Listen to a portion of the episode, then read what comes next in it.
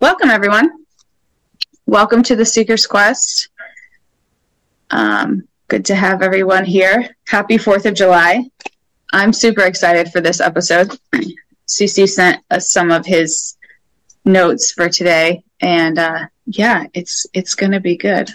Excited for the 4th of July, too. You have plans for the 4th of July, Veda?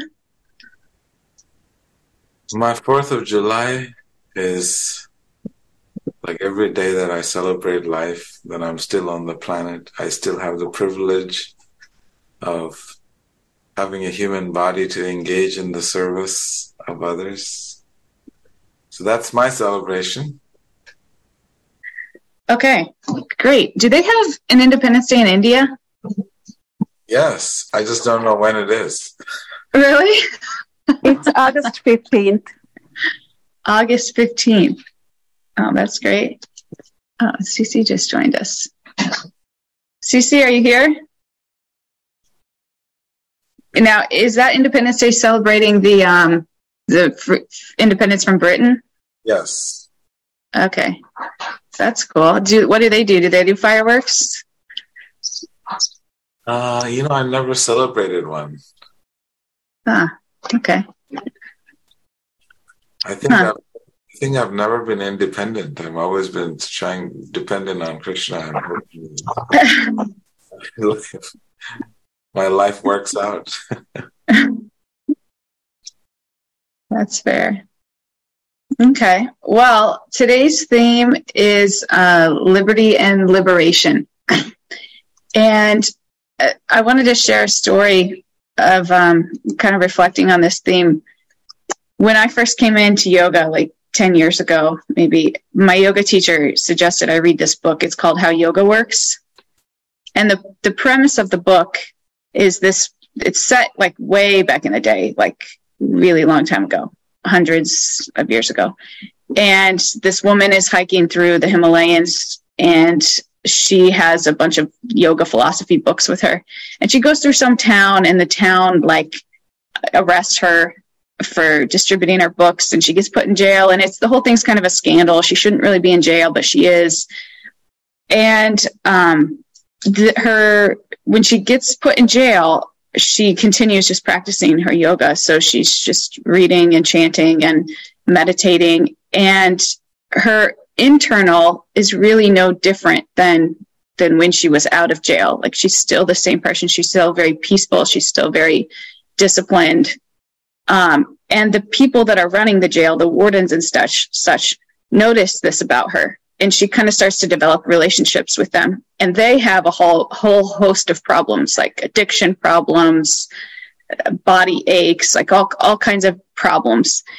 And um, they start to ask her if she can help them so she starts kind of helping them, teaching them what she knows. And what ends up happening throughout the course of the book is she changes the whole, she changes the lives of all of these people that are not in the jail, but are working at the jail. And she starts teaching them and they become her students. And um, you start to see their lives transformed. And it's really beautiful. Um, and, and what it really made me think it was really profound for me at that moment because I knew nothing about yoga or it, yoga philosophy or anything like that.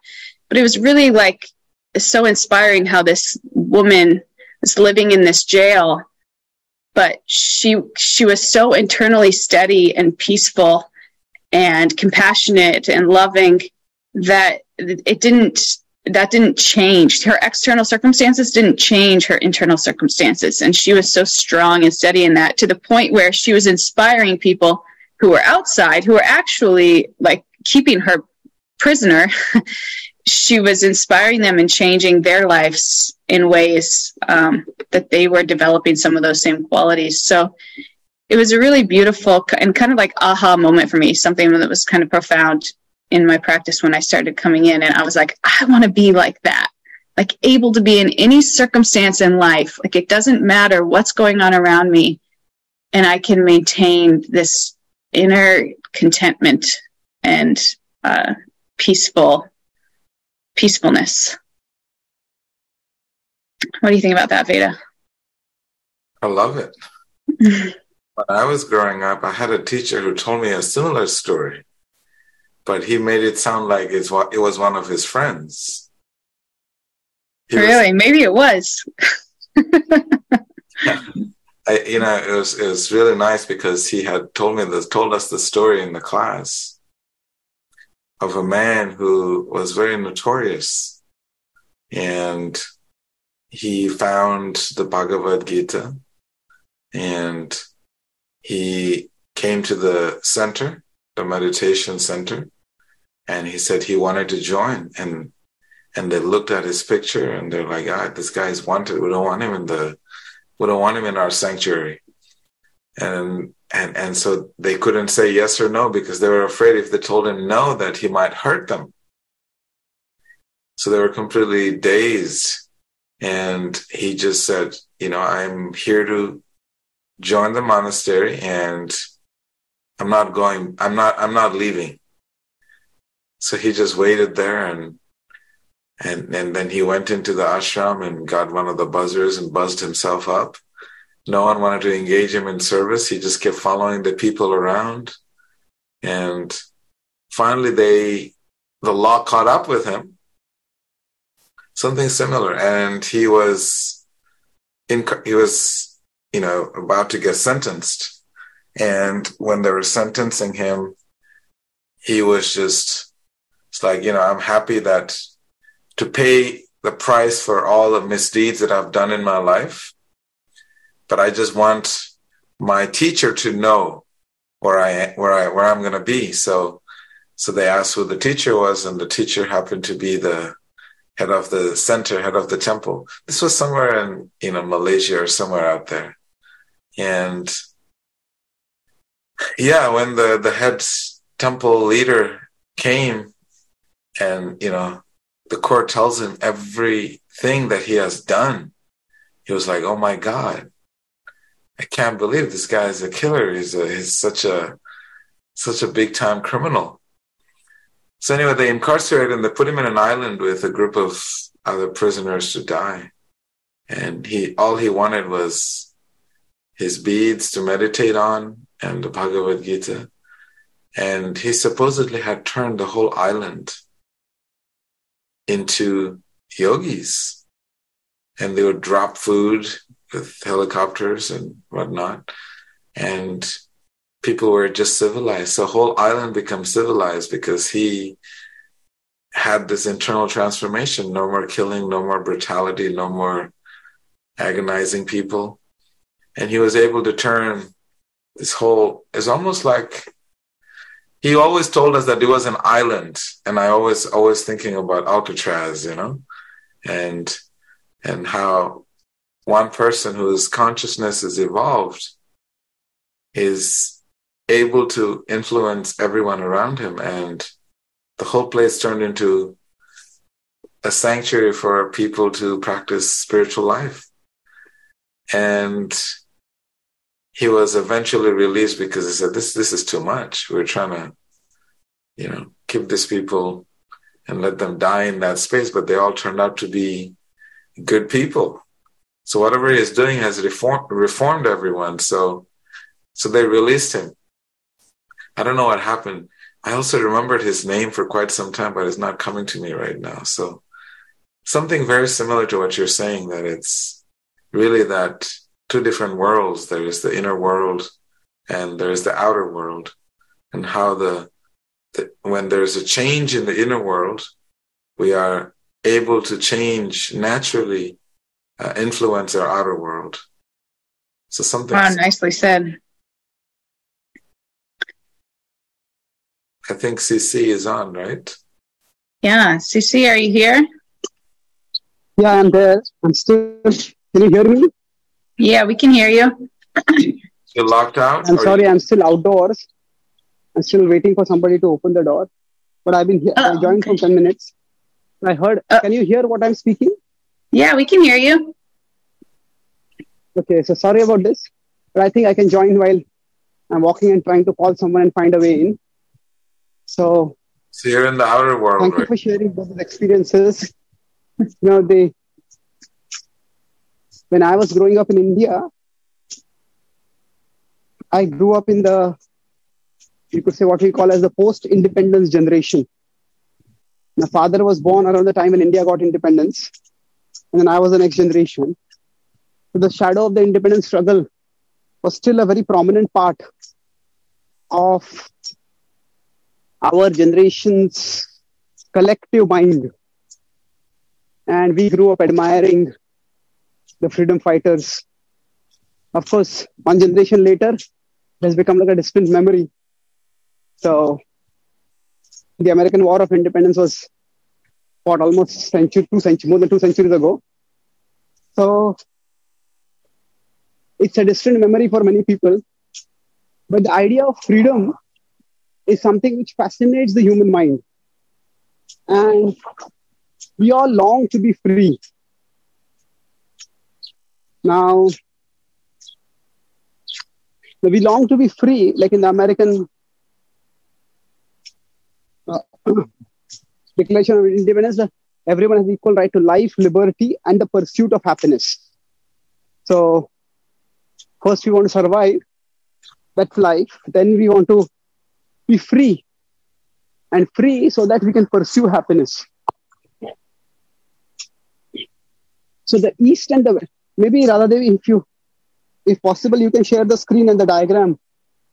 oh yeah, I maybe I can do that. Sure. Um, do you want to put your camera on, even if you're just holding it? I'm also walking, so I cannot oh, put on the camera because I, I think I should just get there in a minute. Okay, this so. is impressive. You're multitasking. Chaitanya Charan, we didn't actually introduce you. He's our resident spiritual scientist. He's a um, renowned author and monk, and um, just uh, you have an engineering degree too, right? He's just incredibly brilliant and learned, and we are very happy and lucky to have him here with us. Um, yes, this is the perfection of liberty to have people praise me. okay. Oh. I'm, I'm honored to be with all of you here. And Vedaji is actually a very spiritually evolved person. Oh my God. She's gone through experiences and challenges that I can't even imagine. And Radha I'm getting to know her in the last several months. And her resourcefulness and cheerfulness just amazes me. so I'm grateful to be in the company that I'm here. Yes, so, so I was Thank talking you. about the pursuit of happiness. So this is pursuit. The East and the West have had fundamentally different ways of pursuing happiness. Not necessarily ways, but you could say emphasis in the ways. In the West, the focus has been on liberty. Liberty, we could say that means outer freedom.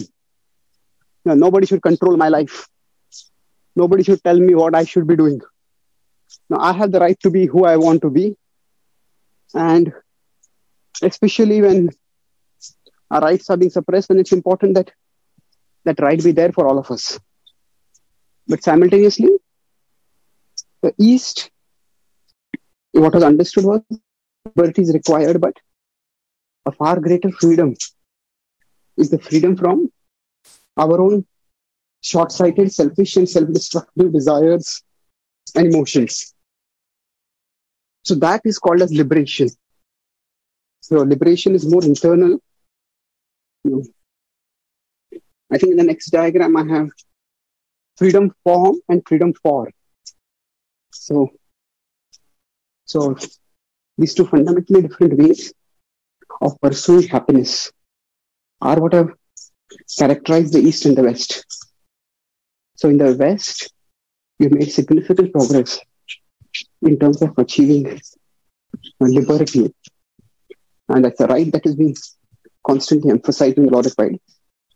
But we need a parallel complementation of, we could say, inner freedom or liberation. And that is what we will can dwell on today. Yes, Vedaji, if you want to comment on some things. Yeah, you know, do you want to go first, Veda? You go ahead. Go. Uh, you go first. You know, where you put the diagram where it says free, freedom from, and freedom for, and it says from political ty- ty- tyranny. And I'm just wondering why you call it a political tyr- tyranny.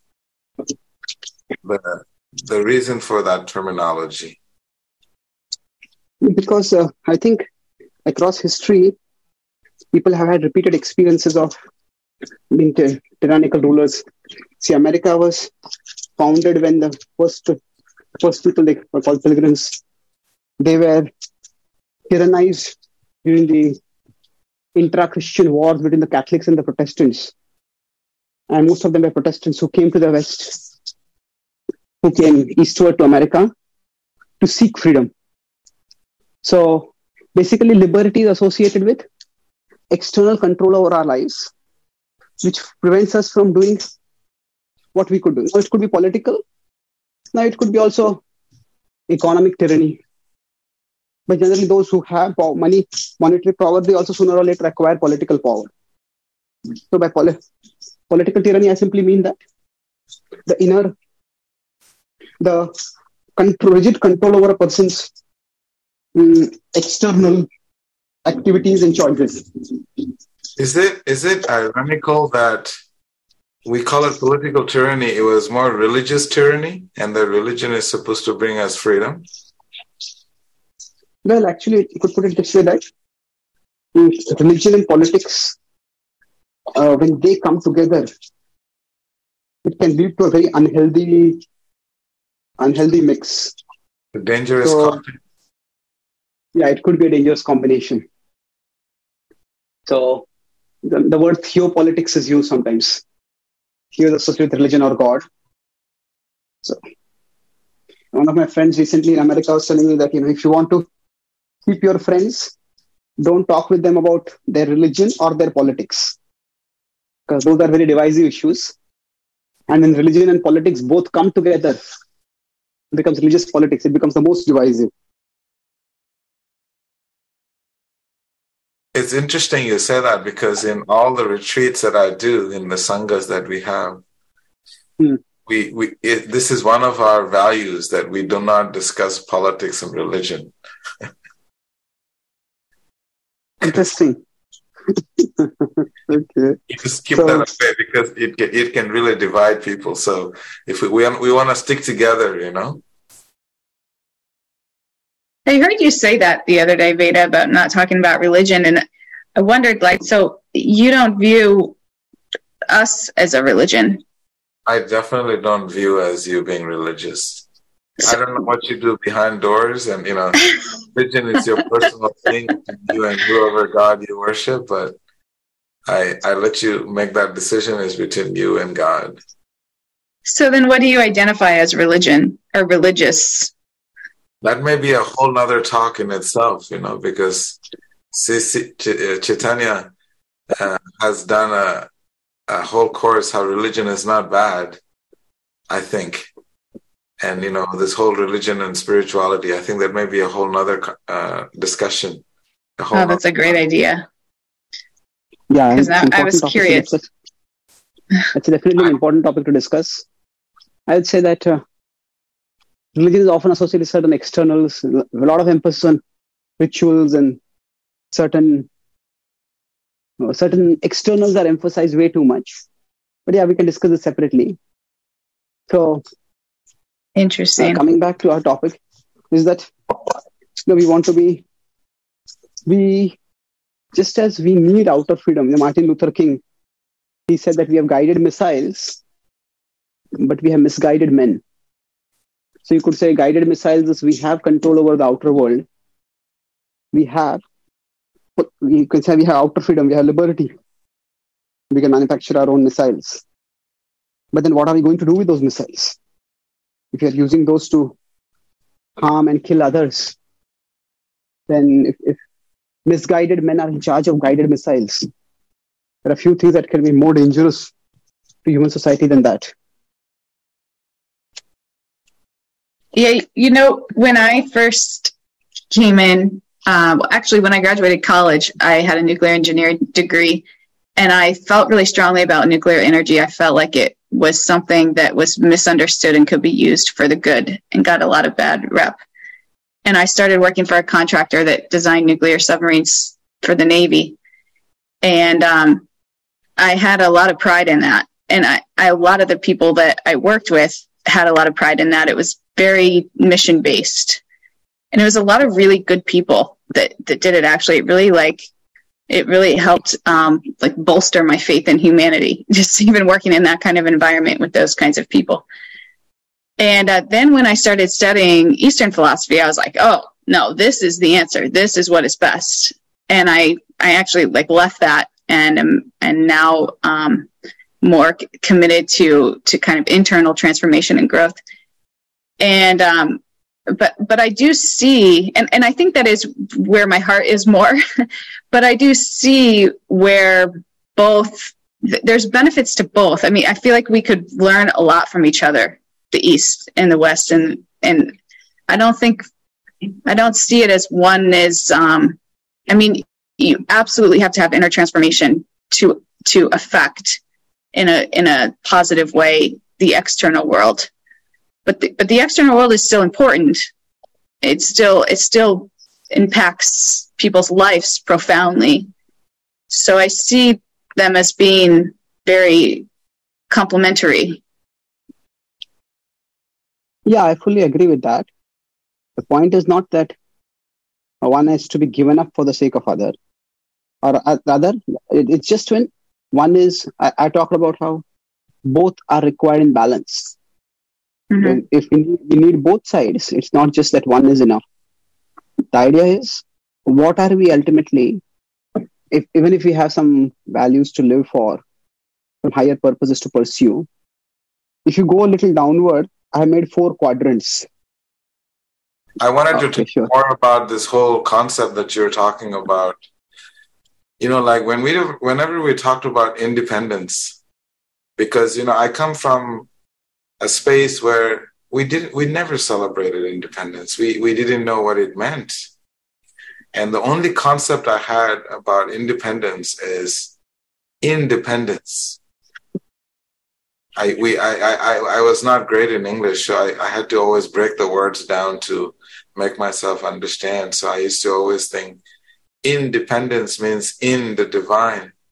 And that in could also mean myself and the divine within myself and not anything of anything from the outside. So I was focused on what we're talking about, the inner change, the inner work that you're talking about, rather than the outer change. So that was my whole concept of independence. I did not have another concept because where I grew up, we did not celebrate any kind of independence of any nations, of anything other than just trying to see how we can be dependent, independent in the divine within oneself and the relationship that the individual has with the divine in that relationship.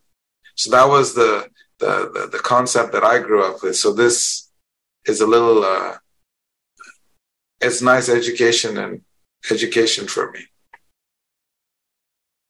It's a nice way of looking at it. Probably we'll come to the, that at the conclusion in one sense, we can say that we, we cannot be completely independent. As you said, independence, uh, independence in dependence. So, actually, in one sense, we can say we are always dependent on something or the other. We are never fully free. But the idea is what are we dependent on? And is that dependence helping us grow or is it impeding us? So, for example, if somebody is if somebody is living a simply materialistic life, then you could say they are still dependent on their body. The more we are materially minded, there is no life without the body. If somebody is an athlete, they depend entirely on the, the particular body limbs that they require for their athletic skills. So every one of us is dependent. Um, so we are dependent. That's why, in one sense, the outer freedom is in its own way important. But it's a question, it's a question of priority, which is how important.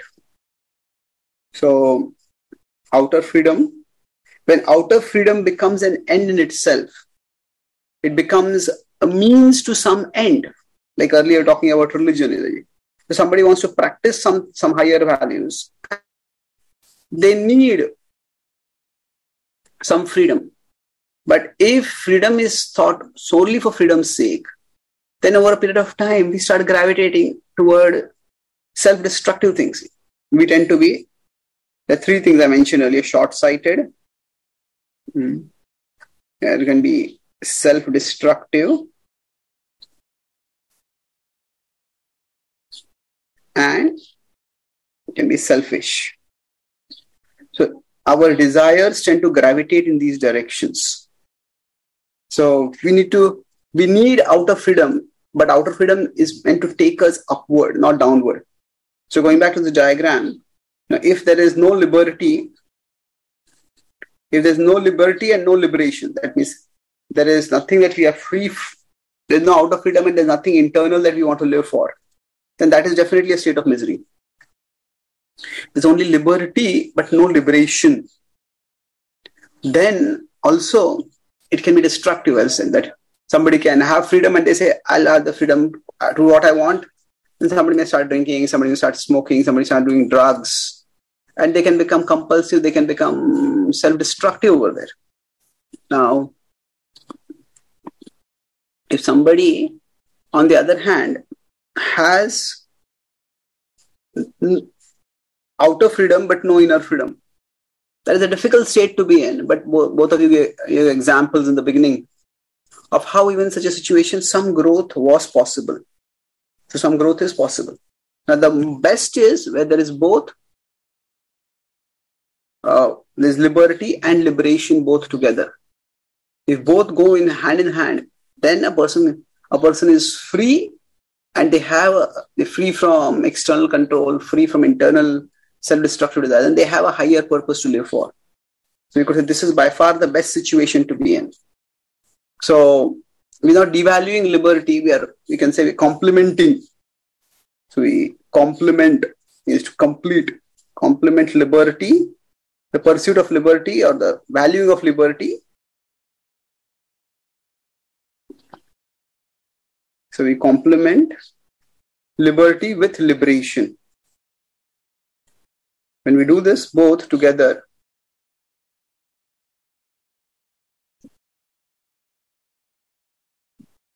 complement liberty with liberation. That's the best combination we can have. Can we talk a little bit about that lower right quadrant? And you made the point right before that too of you said if you don't have if you have liberty but you don't have liberation, it can be destructive. Right. So if you don't have internal liberation, but you have the freedom externally, it can be destructive. Can you explain why, what would cause that to be destructive?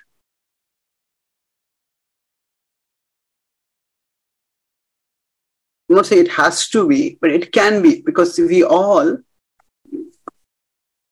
I discussed this earlier that how we are at our core spiritual beings, but we are surrounded by a mind.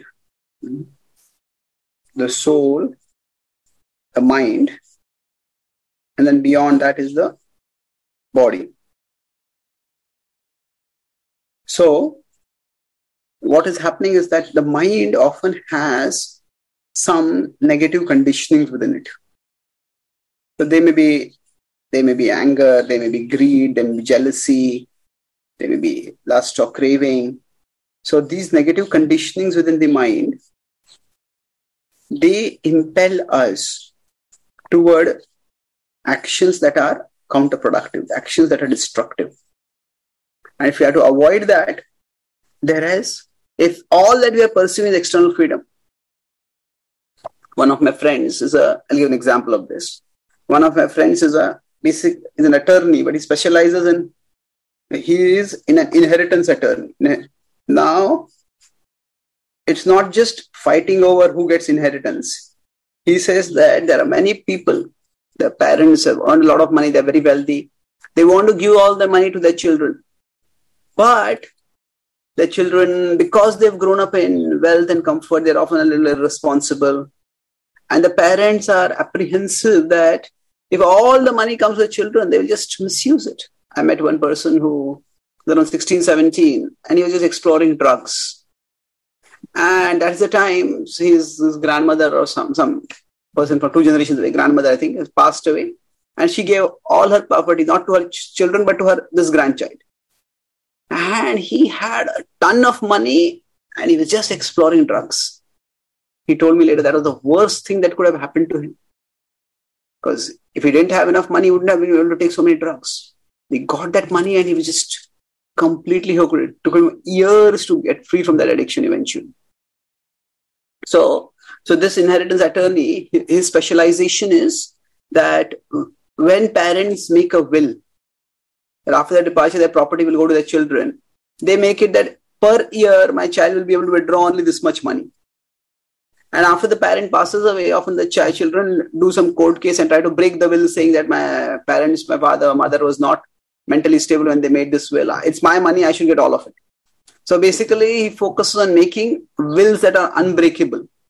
So it is not that the money is not to be given to the children, the money is meant for the children, but that freedom to have a lot of uh, liquid cash at one's disposal can actually be dangerous, can actually be counterproductive. So that is with so freedom or freedom with money, free access to money, it can lead to self-destructive actions. That's what I was talking about. That in general, when a person has outer freedom, outer control, sorry, outer power, and we're not saying that outer power has to be taken away, but the point is unless there is a, a sufficient emphasis to develop inner power, to develop the wisdom that enables one to make good choices. So, unless a person is liberated, liberated from internal self-destructive impulses or urges, till that time, external freedom alone will not be enough. External freedom can be counterproductive. Am I making myself clear now? Yeah, okay. So you're saying, like, the Bhagavad Gita teaches us that the soul is separate from the mind, and the mind can easily be influenced by external factors. Some of those factors of which can bring us to lower consciousness, things like attachment to money or attachment to people of the opposite sex or just attachments that can can bring us down if if if they get out of control or if they're not regulated. So what you're saying is eh, the mind can can work like that or the mind can can be connected to the soul and the soul and and the soul can act from a place of of much higher right and we can use these the sastra and the literature that we have to educate ourselves so that we can act from a place of much higher so you're saying that if a person isn't trained in this philosophy or isn't trained in a philosophy which brings them higher um, and that makes them connect with the soul in a way that they're acting from that place of integrity, then then it can lead to destructive habits, and that's what ends up happening a lot in even our societies with, when people don't have these kinds of uh, systems that they learn from are these moral or ethical or really like a true north of which they make their decisions then they end up making their decisions based off of their attachments or what their senses are telling them to do is that what you're saying yes yes definitely yeah thank you well clarified so I look at. Go ahead. Go ahead. no no you can do Anil, please. I, I I look. I when we're going through this topic, I take a more simplified approach because sometimes it can be very. I'm trying to see how I would take it, and I would explain it to uh, a student. I think of how you know the light is required in order to uh, dispel darkness. And that light is coming from the inner self. And and when that inner self is lit up, then everything around you can have a better perspective and find its purpose and belonging and its proper utility. So unless the light is coming, I think the term in Bhagavad Gita is called Jnana Dipena Bhasvata, which means the torch of knowledge. But I feel it's more when the soul is, uh, is situated in its true essential self, it's lit up, then whenever we interact with the outer world, then it's very balanced because you can see things for what it is. Otherwise, there is not enough information and it's difficult to look from outside in. And I think that's where I see liberty and liberation, where, you know, we're, we're trying to find a balance and that balance comes from inside out and understanding its unique relationship that it has. One cannot live without the other. So that's how I see it. It's important of shining the light from inside out rather than outside in because matter in itself is not really lit up. It needs somebody to move it. It needs a conscious being to move it. And that conscious being is this illuminated self.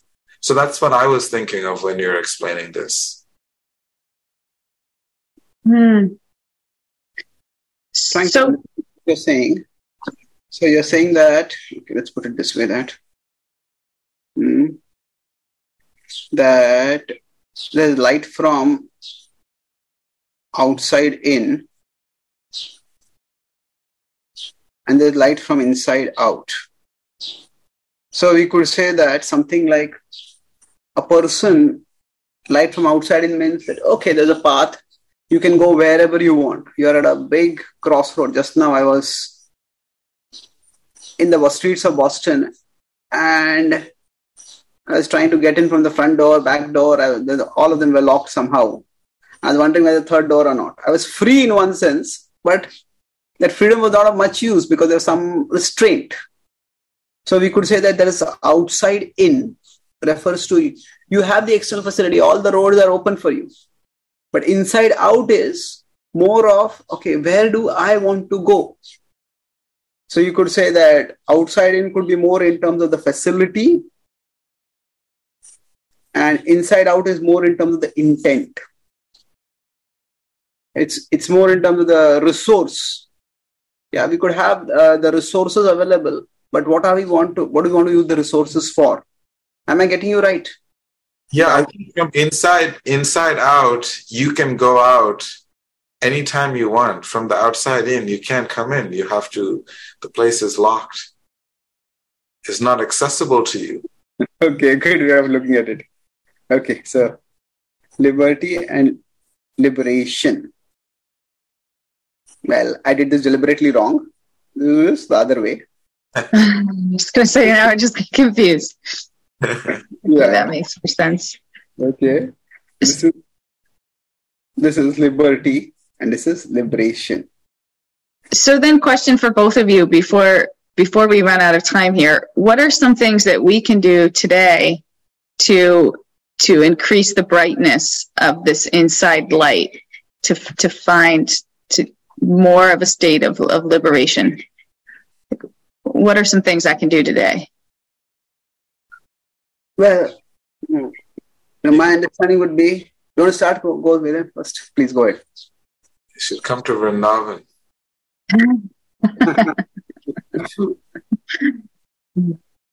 I'm doing that later this year, but I can't do that today.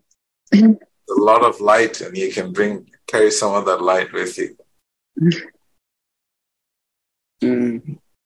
So, if I consider I am here now, we all can think of wherever we are right now, some actions, some habits, some behavior, some choices that can uplift us. Hmm. So let's maybe there's three things. Maybe I can exercise a little bit more. Maybe I can spend a little more time reading some wisdom literature. Maybe I can meditate more mm, or meditate better. So, three things we can think of which, if I start doing today, mm, my life could become better. We all can say, okay, I have a demanding job, I have a lot of family responsibilities, I have health issues. And we could say, ah, yeah, those are restraints on us. And maybe in the future we'll have less demanding job, we'll have more financial stability. But that is all about liberty. We are all restricted by our external some ways. But within those restrictions, so within our situation, are there some things that we can start doing which can improve the quality of our life? So if we focus on that, we all can say, if only I had more time, I would do this, this, this, this. Okay, that's great. And let's hope we get more time. But okay, within the time limit that I have, what can I do? Conversely, we can look at it. So these are what we want to start doing. There are things which can degrade us, they can hurt us, they can harm others. So find out three things like that, which we can try to stop doing as much as possible or decrease doing. You know, when I get angry, you know, I make say I pass snide comments about others, as sarcastic. I insult others. Uh, maybe I can stop that. Maybe I can decrease that. Hmm. So we could find out either of those. So in one sense, we all have certain limitations, and our mind tends to rail against and resent the limitations. And those limitations become limitations everybody has. But limitations can become excuses for stagnation for staying where i am. That doesn't have to happen. Yes i can't do everything that i would like to do in my present situation but let my limitations not become excuses for stagnation i don't have that external liberty right now but within that, what can I do? Can I free myself from these excuses and try to work on some things that can improve the quality of my life, improve the value of my contributions in the world? That's something which I would think of. Those are good. I had a thought when you were say, when you were speaking. I was thinking how in the Brahma Samhita there is that beautiful text where it talks about Deepa Chireva, how if we are like candles, if we are this little flame, this flame has the potency and the ability to light many other flames in the world. And in the midst of darkness, we can we can illuminate the entire universe if we just take our illuminated self and just keep lighting more candles one by one, light the flames of divine spiritual emotions and, and, and love in the hearts of uh, everyone we meet. And imagine the light one candle can uh, spread. And this one candle has the potency to illuminate the whole entire world if we just keep taking and just keep lighting one candle at a time. So this is how I I was meditating on as Chaitanya was sharing his. I was just thinking, this verse so beautiful. Yeah, that's a nice meditation. I like to use this metaphor also that sometimes we are walking on the road and the street lights go off we don't have the capacity to get back the street lights. And nowadays we don't carry candles, but we have our flashlights and our phones. We could just curse the darkness, or we could turn on the flashlight on our phone. And the flashlight cannot replace the street light. But what the flashlight can do, the flashlight can show us at least one step ahead. And as we take that one step ahead, the flashlight shows us the next step it shows the next step. So in many ways, I consider the key flashlight is the service attitude. it is. What can I do in this situation? How can I make things better? So, how can I make myself better? How can I make things better? If we have that service attitude, then we all can become small sources of light. Some of us may become blessed and empowered to become huge sources of light. But even if we are a small source of light, we can illuminate our corner of the earth. At least one person a day. At least serve one person a day. That's beautiful. Hmm. I okay, I have three things that I want to share with you guys. Can I share with you guys my three things? I think I'm going to try to do today. Uh, we, will, we will take away your liberty to share anything now. we'll give you the liberty to share four, not three. four. This is my accountability. This is good. I feel like if I tell you guys out loud, it, it might actually happen. Okay. the first thing has to do with regulating my senses. I I feel like if I can't re- if I when I don't regulate my senses, I start just going down like a down, down rolled spiral of like feeling bad about not being able to control myself and and then I just keep feeling bad and then the decisions that I make just continue to not be as as good. So one is I've talked about this on the show a couple times is my eating habits. This is one in particular sense that I really need to get better control over. So I think regulating that in itself by having things like the so things like the, the Bhagavad Gita and Sastra recommends like having like regulated meal times, offering your food to the divine. I've been trying to do that. I want to be better about that. Everything that you put in your mouth, offering it first, it just adds that extra layer of like intention to to your to your meal times, to your eating times. Um, aside from you know the the benefit that we get from eating sanctified food but it's it's really helps i think with that. So um, that's that's one thing regulating the sense of the tongue. Um, or is that the belly? Which one is that? I always get them confused because belly and tongue to me sometimes is interchangeable but is that tongue? They're deeply connected for sure. Okay so we'll just we'll just wrap it all up in that.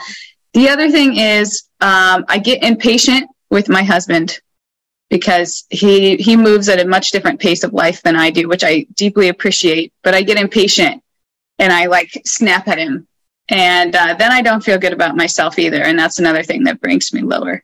So I want to try to when I'm feeling impatient, take a deep breath and say something loving. All right that that one you got to hold me. He's on right now, so he's gonna he's gonna remind me of that. And uh, third, I think I want to listen to um, somebody who inspires me every day. Somebody that I want to be more like, like a teacher. There's a few of them. Uh, Radhanath Swami, definitely. Um, you guys, um, people that really inspire me. I want to try to listen to them 15 minutes a day, just when I listen to their energy and it, it inspires me to be more like that. And then I feel like I can start to imbibe more of their, their presence. So those are my three things. You said four. Who can I serve? I should think of somebody that I should try to serve every day. I should be better ah. about taking care of my dogs, maybe. Yeah, Lori. what? Jeff or Lori? Cherry. Jeff or Lori? My Lori, my mom's on today, CC. So that's why Veda's saying, Lori, my mom joined us today. Charity begins at home. All right. Got it.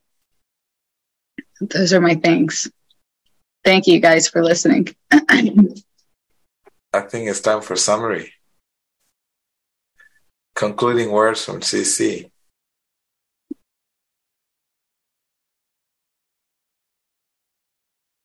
before I do that, there's something I would also like to do, something small.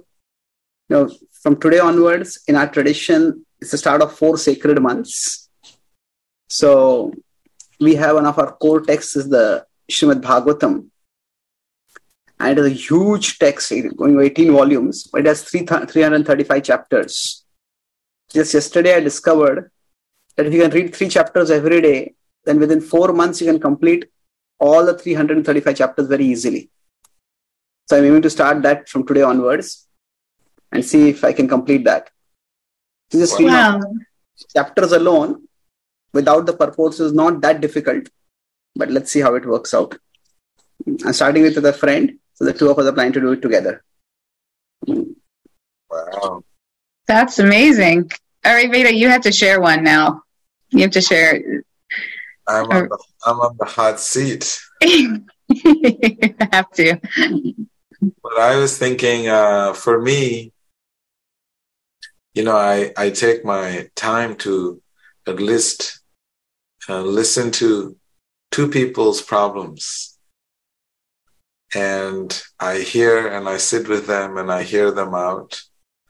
And I smile with them, I cry with them, and I will increase that by two more. How's that?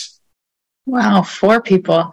So on average, I'll I'll I'll spend time with uh, four people to hear their stories and their journeys and be inspired and and and shed tears of joy and celebration with them. That's wonderful. Thank you. Thank you, Bro. So, we started by discussing about how there is this. The first point was um, both of you give examples of inner freedom that uh, through yoga and through other practices. And I talked about also how grew I grew up in post-independent India where freedom, outer freedom was also very cherished. So we discussed about these two aspects and how we need to balance both of them. So the four quadrants, the best would be we have liberty and we have liberation. So that means we have the outer freedom to pursue happiness and we have we have intelligence like life liberty and the pursuit of happiness. So what will actually help us pursue happiness? So with that liberation we need to be liberated from our own selfish short-sighted self-destructive cravings. Otherwise we discussed how getting external freedom getting external power mm, can actually be the cause of harm. So I talk about the in a uh, person just starting to do drugs and getting hands on mm, a big inheritance can actually ruin them. So then we can the practical application we discussed was that for all of us within we all have certain liberty and we lack certain liberty. So within our limitations, instead of let, letting those limitations become excuses for us for not improving, you can say within our limitations, what can I do? Limitations within that, what choices can we make? Choices to raise ourselves up. And that would actually fulfill the spirit of the independence that we are seeking, of the independence that we are celebrating. So when liberty and liberation are complemented, that makes for makes life truly fulfilling. Thank you. Thank you.